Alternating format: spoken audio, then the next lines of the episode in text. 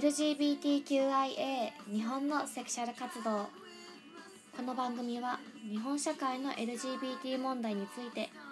LGBT 当事者がセクシャリティの自由や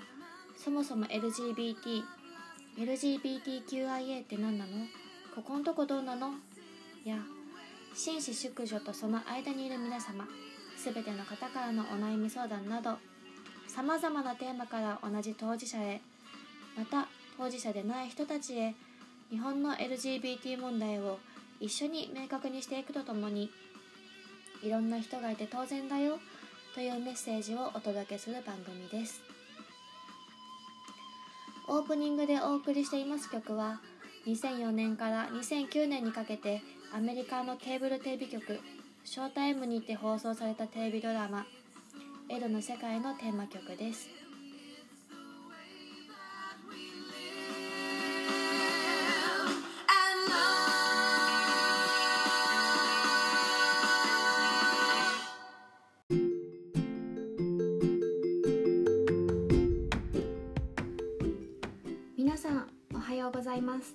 ちは。こんばんは。LGBTQIA 日本のセクシャル活動。第2回目が5月1日をお知らせします。今回も変わらず私ケチマルが番組進行をしていきます。よろしくお願いします、えーこんなご時世ですが皆さん今年のゴールデンウィークはたくさんの予定でいっぱいですか？私はだいたい引きこもりです。いつも通り。あるとすれば G1 天皇賞。まあ明日なんですけどね。家に引きこもってパートナーと盛り上がりたいと思います。はい、えー今回はですね前回の予告通りタイトルの説明です、ね、専門用語みたいなものが多いので分かりづらい部分があるかと思うんですけどあのどんな SNS でもいいのでッセージいただけたらそれに対してお返事していくのでお待ちしています、ね本編に入る前にまたお供の紹介をさせてください、えー今回のお供もスパイシーな子になるんですけど、えー今回はバニラチャイという名前の子でホットで飲むのがベターな茶葉です、えーシンプルにお湯でで出しても十分香りが楽しめるんですけどホットのミルクで飲むとより一層香りが楽しめてとスパイシーなものが苦手な人でも割と飲みやすくなるんじゃないかなと思います。私はねこのバニラチャイは家の近くのなんかいっぱい茶葉売ってるところ。なんか名前とかよくわかんないけどそこで買いました。はい。それではスタートです。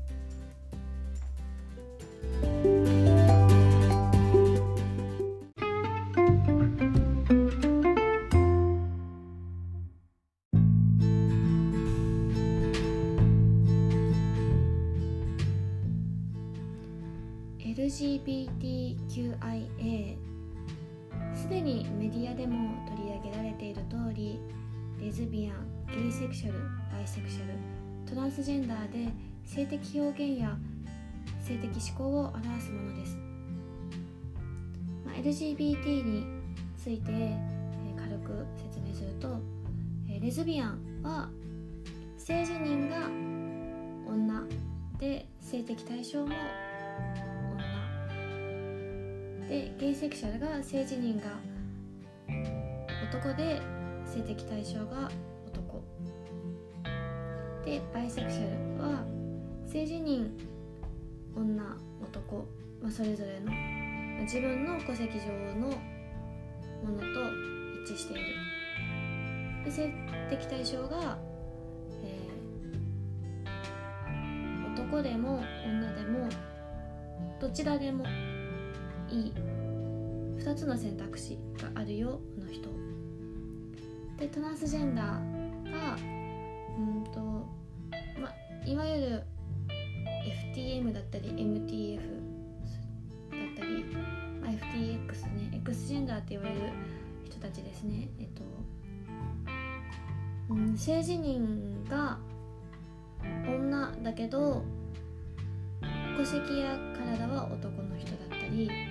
まあ、戸籍関係ない人ももちろんいるんですけどあとは性自認が男で戸籍の性別や体の性別が女だったりっていう人たち、まあ、もしくは、まあ、両方うん。性自認が両方の人のことですね、まあ、軽く説明すると。LGBT はそんな感じです。はい。で、えー QIA の部分ですね。が一番皆さん今回気になっているところだと思うんですけど、えー今回はあのタイトルの説明なのであのそれぞれのすごい詳しいお話だったりはまた違う回で掘り下げていくんですけど、えーまず Q ですね。Q はクリアクエスチョンの頭文字で、えークリアクエスチョンは LGBT セクシュアルマイノリティと同義とも言われています、えークリアについては後々の回でね、えーお話ししたいと思うんですけどクエスチョンは、えー正確にはまだわからない人という意味を持っていて、自分のセクシュアルがわからない、えー自分男でも女でもどっちでもいいけどな。で恋愛するのもどっちでも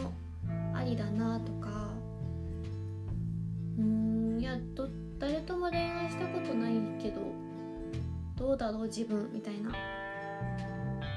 人だったりあと決められない人はもちろんもともとバイセクシャルだけど今どっちかわからない人とか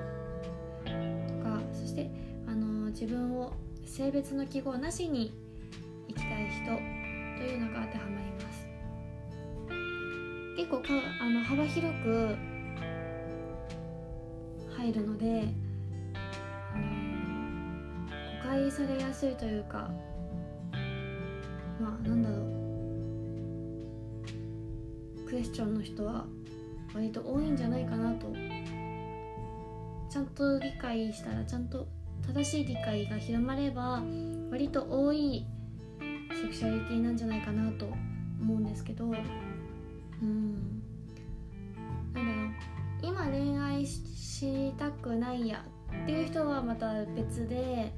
うんとなんだろうな。私もそうなんですけどその性別って 性別って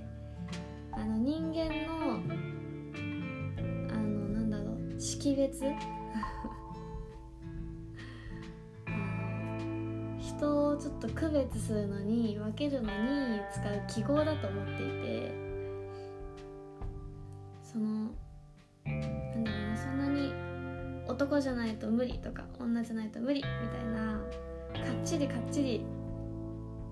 してなくてもいいんじゃない？っていう人は大体クエスチョンに入るんじゃないかなと思いますけどどうでしょう？皆さんの周りには。いますか？結構あのバイセクシャルだけど今どっちかわからない人っていうのが多いんじゃないかなと思っていて多分恋愛に飽きたよとかじゃなくてバイセクシャルの人って時期的なものがあったりするのでま人によりますけどもちろん。なので今どっちかわかんないよっていう人だったりあと自分の性別を記号なしに生きたい人っていうのも最近増えてきてる気がします。気のせいかな。します。あのやっぱり性別は記号だよねって思う人がだんだん増えてきた気がします。私が学生時代とか思ってた時よりかは全然多い気がします。今特に若い世代だったりとかああとは別に若い世代じゃなくても今の403050くらいの世代の人たちも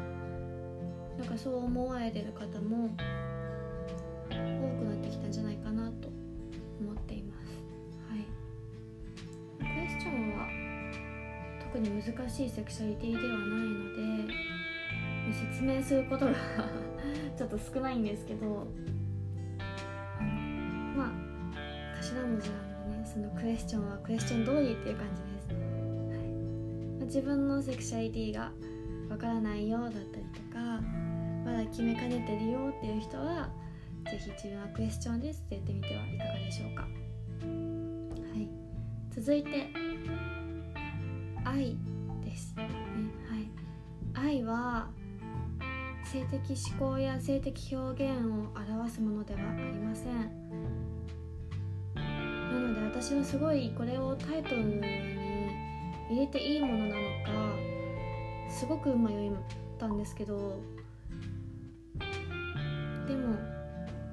少なからず愛に属する人が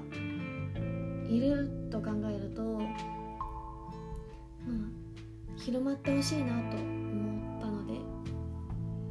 今回紹介させてください、愛はインターセックス性分化疾患という医学的用語です。そうなんです。医学的用語なので LGBT と同じくくりにしてはいけないかもしれない。いけないっていう人も少なからずというか多分多いと思うので難しいところではあるんですけど、まあね、その本人が最終的に本人が LGBT と同じくくり LGBT とは違うくくりって決めることなので、ま、難しいんですけど私は LGBT と同じくくりという意味合いよりかはこのインターセックス性分化疾患という存在自体を知ってもらいたくてタイトルに入れました。結構あのなんだろう日本でも何年何十年とか前に、まあ、問題になったりニュースになったりしたシャリティじゃないけど、まあ、セクシャリティなのであのこれを機にちょっと調べてみるってなんて人が出てきてくれると嬉しいです。あとねあの説明しにくいのであの別の回でかなり掘り下げたいと思うんです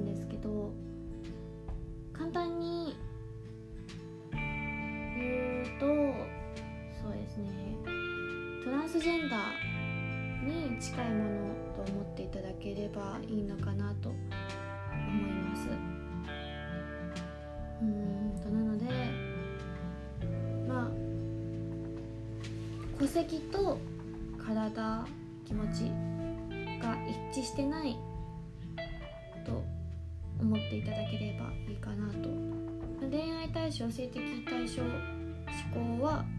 別としておいて性的表現の部分ですね。がトランスジェンダーに近しいものだよっていうのだけでも今回は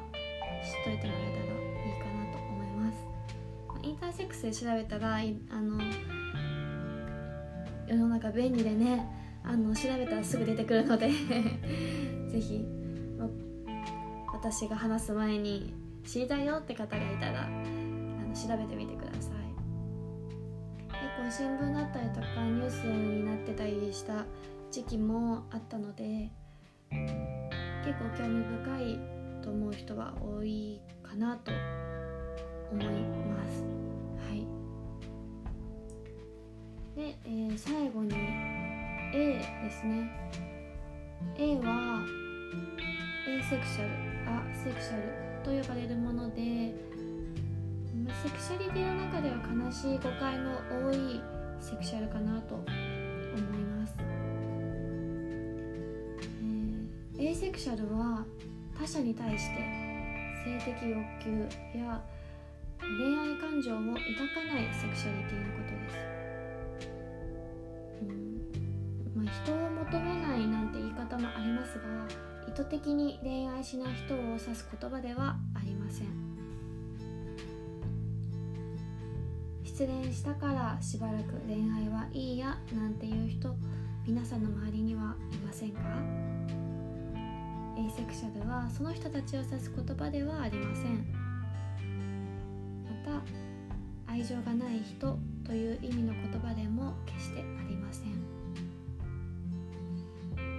ちょっと難しい部分でエイセクシャルはなんだろうな。性的欲求や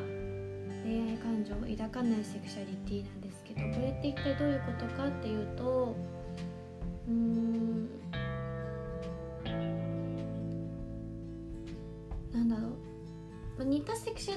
セクシャルというものがあるんですけどそれとはまた別でエイセクシャルの人は愛情がないわけではないんですよね。愛情がないわけではなく恋愛をしたくないという人でもなく性的欲求が全くないしたくないっていう人でもなくき上がってこない。なんだろうなこうちょっと若い感じで言うとときめかない。いやときめきはあるんですけどうんそこまで燃え上がらないみたいな。なんだろう。決して恋愛に興味がないわけではない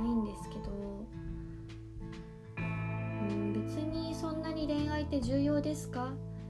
っていう感じの捉え方をしてもらえればいいかなと思います。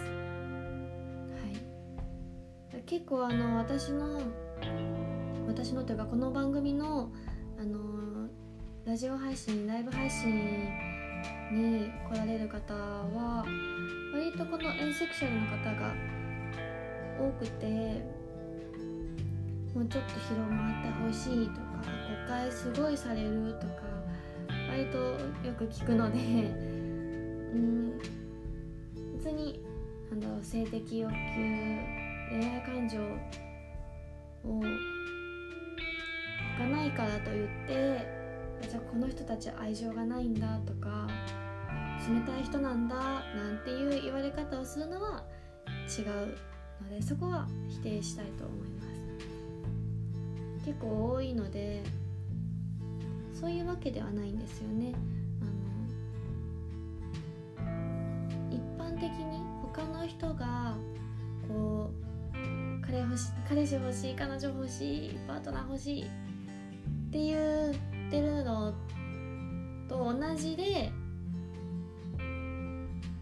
別に彼氏いらない彼女いらないけど何でしょうか？みたいな。とエイセクシャルの人でもパートナーがいる人は割と多いのでその恋愛的熱愛的なものは抱かない人たちっていうのでちょっと伝わりましたかね。伝わりましたかね。あなんだろう。すごい別の視点から言うと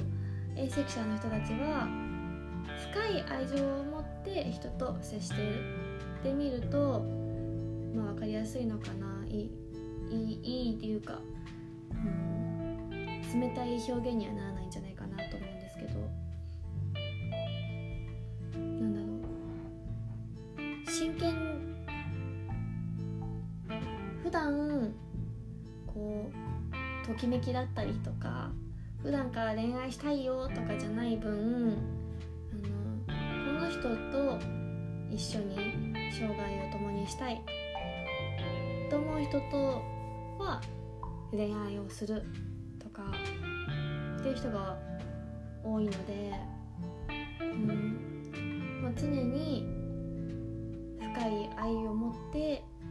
生活されてる方っていう捉え方もありなんじゃないかなとその普段から恋愛してる人たちが深い愛情がないとか言ってるわけじゃなくてそういうことではなくて やっぱ普段してない分の反動みたいなのはあの全員何かしらの形でどっかの部分であると思うので そんな感じです。そんな感じです。伝わったのかな。伝わったのかな。ちょっとあのそれぞれに焦点を当てた回の時にはもっとすごいちゃんとちゃんと説明するので、まあ、今回はタイトルの説明がテーマなのであのあまり掘り下げないように掘り下げないように説明 しています。しています。しています。させてください。はい。まああの本当に今回タイトルの説明だけなので誤解だったりとかこことこどうなのとかって思われる方多いと思うのであの SNS をのリンク？各 SNS 結構なんかアカウントが多くてこの番組の。なのでインスタグラムとツイッターに SNS のリンクをまとめたリンクを 貼ってあるのであのリンクをまとめたサイトのリンクを貼ってあるのであのそこを飛んでいただけたらどこからでも DM を送っていただけるので。あとメールあメールはなかったかな。なんか送れるので。それに対して今回の回はお返事をしていこうと思っています。はい。え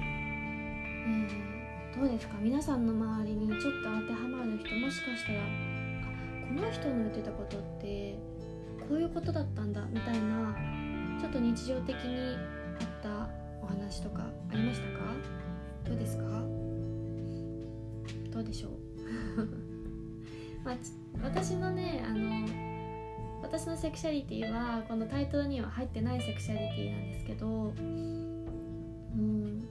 まあ、別に私のセクシャリティは後々でいいかなと思って別にタイトルに入れて主張するようなことでもないかなと思って。ます。しかもあのそのセクシャリティをタイトルに入れることによって他のセクシャリティとの誤解がすごい生まれやすくなってしまうと思ったのでいっかと思って抜いてます。はい。結構あの今回お話しした中でクエスチョンとエイセクシャルは多いんじゃないかなと。実はこんな意味だったみたいな感じで。もしかしたらクエスチョンに入るかも。だったりいるんじゃないかなと思いますけど。いかがでしょうか？私はねあのこの LGBT、まあ、あと今回 QIA の話もしましたけどを普段から人と話す時に例えば相手がストレートの人でした。ストレートの人が LGBT についてちょっと教えてみたいな。それこれってどうなのっていう話をされた時にあこういうことだと思うよだっていう。その考えその考えでいくとじゃあこれは違うしその言い方はちょっときついと思うしきついと思うだから差別的だと思うしこういう考え方だよ、まあ、この考え方に対してあなたがどう思うかは別なんだけどこの考え方に対してその発言はちょっと間違った差別になるんじゃないかなっていう話をするんですけど必ずねそういう話の最後に1回でもいいからとりあえず同性と付き合ってみなよ。同性とちょっと遊んでみるとかちょっとセックスしてみるとかありだと思うよって。私はこうフランクにあのネタになる感じで割と毎回いろんな人に言ってます。絶対ね誰誰とは言わずねあの一回はやった方がいいと思うよ。まあねあの経験せずにしてものを言うのもあれだと思うのでどうですか？くらいに。よく私はいろんな人に話の最後に言ってます。あそれで本当にやった人は何人いるのか知らないですけど。なんかねあのま回り回ってなんか結果報告みたいなのは聞こえてくるんですけど本人からの結果報告とか私は聞かないので。まあいいんじゃないですか、報告しろなんては言ってないんで。どうですか？って言ってるだけなんで、はい、今回はいかがですか？このタイトルの説明を聞いて。もう本当にさらっとしか説明してないですけど触りしか説明してないですけど、まあ、ちょっとでも興味持ってたら嬉しいです。はい。あのまあこれを機にちょっと同性の人ととか今まで同性の人どうなの？って思ってた人は同性の人と遊んでみてはいかがですか？その遊び OK みたいな人とかとね。いかがですか？そんな感じです。私はそんな感じで日々日常的にこういう LGBT の話をしてます。割とね頻繁に話してます。日常的に。はい、まあ、今回はここまでということで、エンディングに移りたいと思います。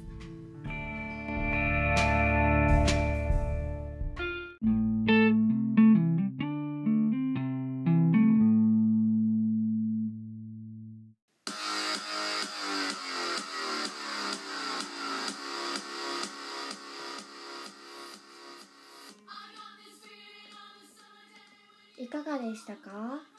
？LGBTQIA について。少しでも何か伝わりましたか？私はこれらのセクシャリティが中心となってきっかけとなってより多くの人に LGBT 問題についてより深く考えてほしいと願っています。そして最後に日本のセクシャル活動というところですが、えこれは皆さんのセクシャリティに対する発言だったり行動を意味しています。やっぱり一人だけの力ではどうしようもないんですけど多くの人が力になればどうしようもないこともどうにかできると思います。まあ限りはありますけど。過敏に反応してる人に対してどう対応するかがこれから先の LGBT 問題に関わってくると思うのでこの番組を通して誤解だったり偏見を減らしていけたらいいなと思っています。はいえー、次回の放送は6月1日になりますテーマは皆さんの恋愛事情だったり、まあ、私の周りの恋愛事情私の恋愛事情だったりをちょっとテーマに話していこうかなと思います。えー、本編でもお話ししていたんですけど SNS のリンクが見やすくなりました。ので、えっと、Twitter、Instagram を中心に、えー、SNS を見ていただけたらなとあホームページも中心に見ていただけたらなと思います、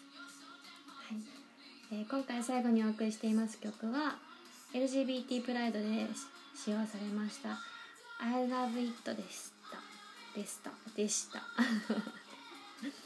それではまた次回お会いしましょう。ありがとうございました。